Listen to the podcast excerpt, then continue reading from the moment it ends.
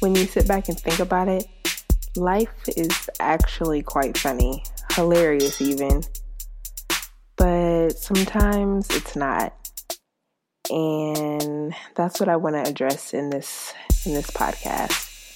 So the topics covered in this episode will deal with suicide, postpartum depression, depression, feelings of loneliness, and the list goes on.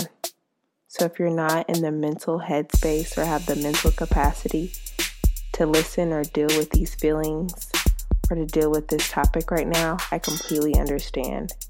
But if you are ready and if you are in a space and a position, then I invite you to pull up a chair and enjoy episode three of the J Mama podcast, Name Pending. This episode wasn't even supposed to be about depression. I had a script for another topic. I was ready to go. I was ready to record about another topic. And then I scrolled down my Facebook timeline and saw a mother, a mother of a one month old, saying that tonight was her final night and that she hopes her son can take care of himself and that there are people out there that can take care of her son because tonight is the night. So immediately I messaged her. I sent her a private message and I said, What do you need right now in this moment? What do you need to make it just one more day? Because so often I see people comment your baby needs you, your family needs you, or even worse, don't you dare do this. Don't you think about doing this. Don't you know that people love you? And very rarely do I see people post or ask, What do you need? You need you. What can I do to help you? And now, what can I do to help you live a happy and prosperous life, yeah, that's important, but that comes later. What do you need right now in this moment? What can I do for you to just push through for another minute, for another hour, for another day? And as I'm speaking about this, I'm honestly fighting back tears because I have been in that position not as a new mother, but I have been in that position. And when I spoke about it to my mom later, she said, Wow, I had no idea. And I don't really want to go off on a tangent and become distracted. But so often, the people around us, the people closest to us, have no idea. My mom said, Wow, I just thought you were sad. I just thought you were lonely and going through a rough time. And I was. But it was so much deeper than that. But as I addressed earlier, I had a completely different topic, a completely different episode ready and waiting for you. And I scrolled down my timeline and I saw that. And I said, I cannot, I cannot produce the show or produce the episode that I have prepared because this is a is it's a pressing issue and it needs to be addressed right now today. So I am going off script, but still um, I'm going to give you fact based information because that's incredibly important as well. So, according to an article written by Catherine Pearson in May 2018, she states that although postpartum suicide is rare compared to the general population, it does account for one in five postpartum deaths, and it is said to be the second leading cause of death for women in the postpartum period. Now, there are other factors that may contribute to this, but that is an alarming number. One in five you have five people in a room, and one of those people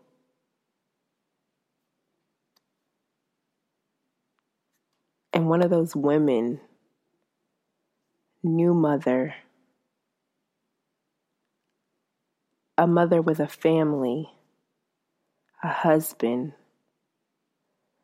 that mother is dealing with things so heavily that she takes her own life. And this is not to place blame at all.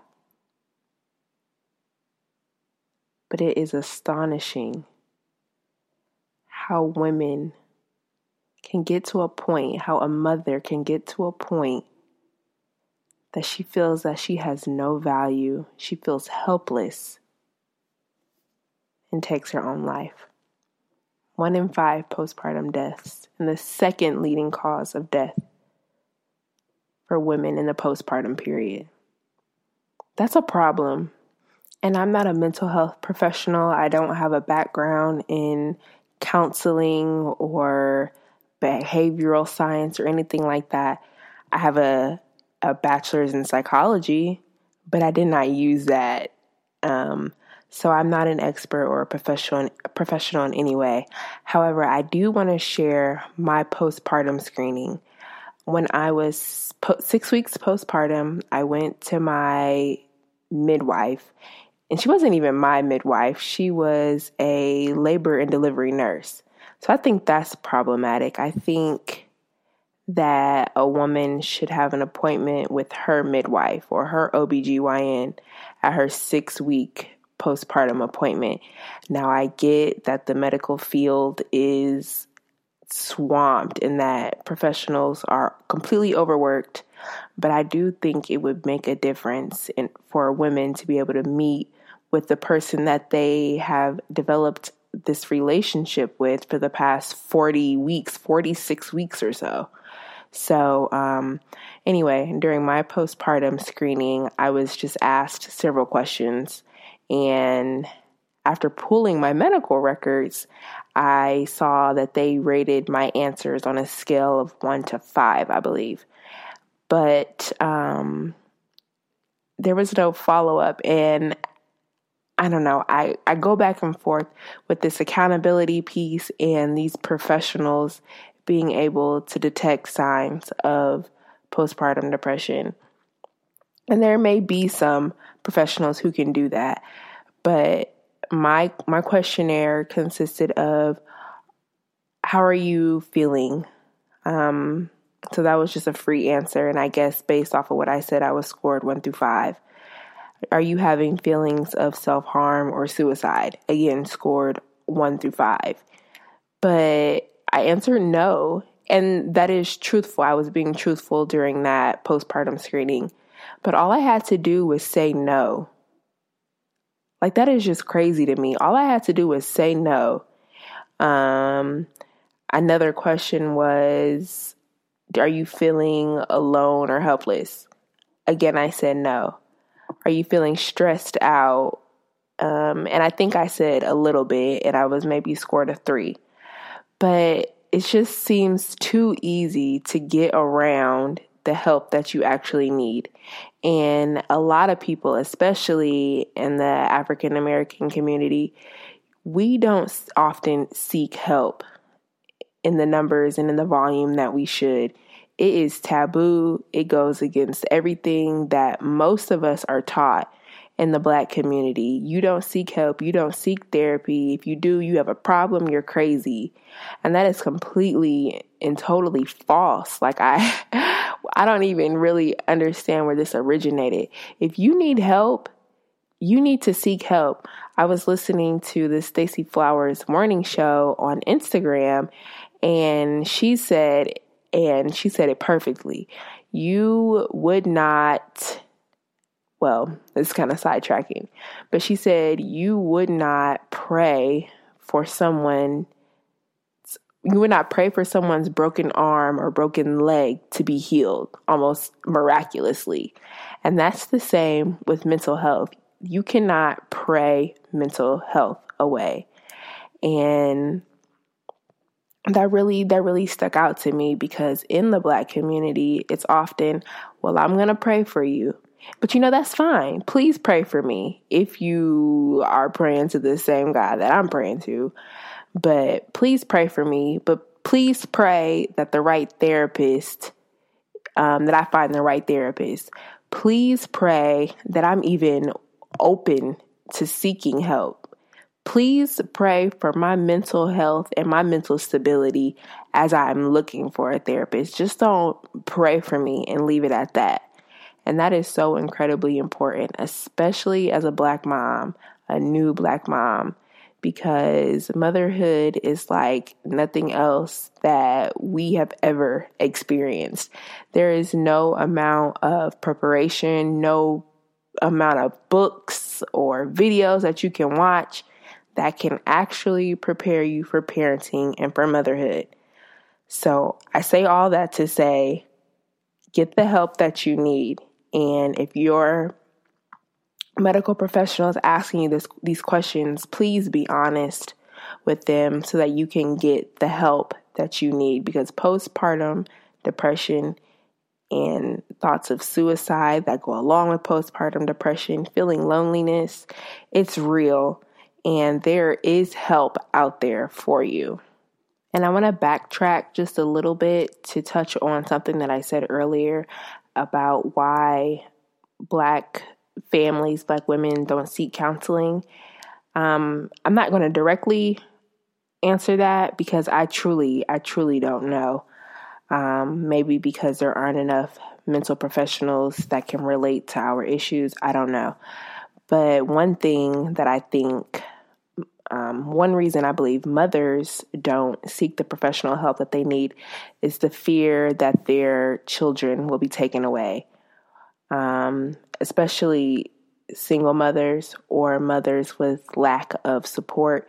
If you say that you are feeling depressed and that you need some help, who's going to take care of your child? And if if the mothers that are listening to this right now, or if the mothers out there in the world or anything like the mothers that I think they are, the well being and the safety of their children is at their forefront no matter what. So, yeah, they're dealing with these issues, but if I go get help, if I get the help for myself, who is going to help my child? Who's going to take care of my child? So, I think that is one very real issue that needs to be addressed and I don't know what what can we do to support one another, to support women, to support mothers to make sure that they get the help that they need if it does get to that point. And lastly, I want to address an issue from another perspective and that's the child's perspective. Although I never try to shift blame or make suicidal individuals try to feel guilty. Instead, think of it from another perspective, and that's the child's perspective. If for no other reason, if you don't wish to seek help for any other reason, think about the lasting effects that your mental health may have on your children or your child. Children are at a greater risk of emotional and developmental issues years down the road when they're being raised by someone who has mental health issues or is dealing with some mental health problems themselves, which is one of the the main reasons why 2019 my New Year's resolution was to find a therapist and to start and to start oh my goodness, and to start therapy.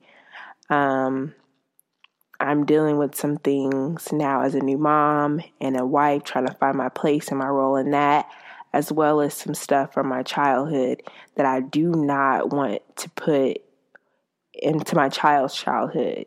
Things that I do not want my child to carry through his childhood. It's my baggage, it's my drama, and I'm the adult and I'm the parent so now it's time for me to deal with these issues like the responsible and mature adult and parent that I am. So I'm I'm looking at it from another perspective or maybe even another bit of motivation, a different motivating force. It's not to guilt trip you or to guilt trip myself, but hey, I have this little person, I have this life that I'm responsible for raising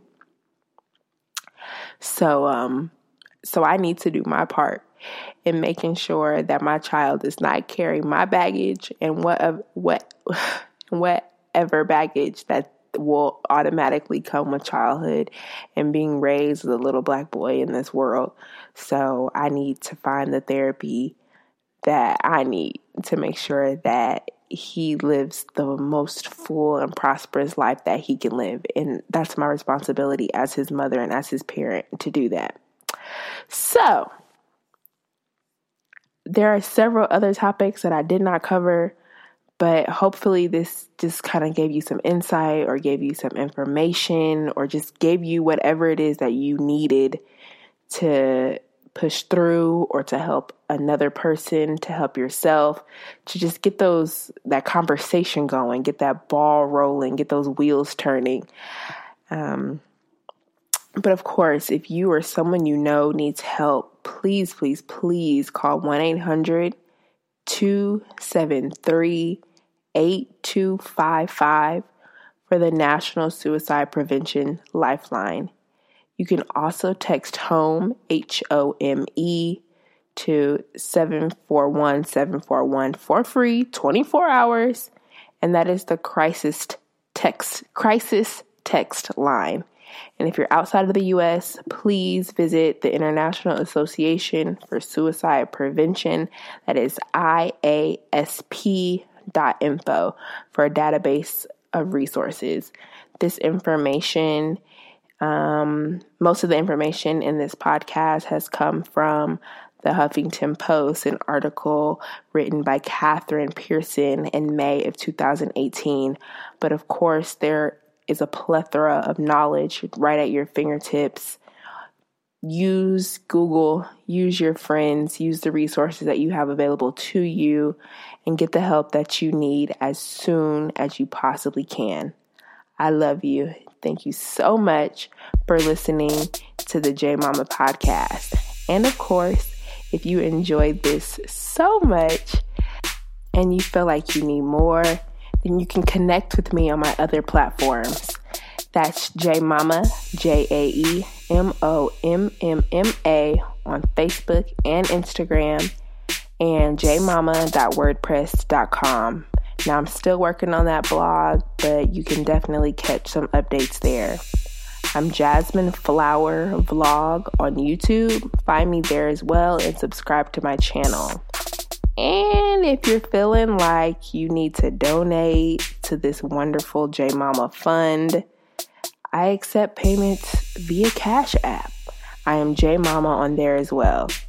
If you were moved by this episode, I ask that you share it with one friend and then ask that friend to share it with two friends, and we can all be friends. but of course, thank you so much for spending just a few moments of your very, very, very busy day with me. And I can't wait to spend more time with you on the next episode of the J Mama podcast. Name pending.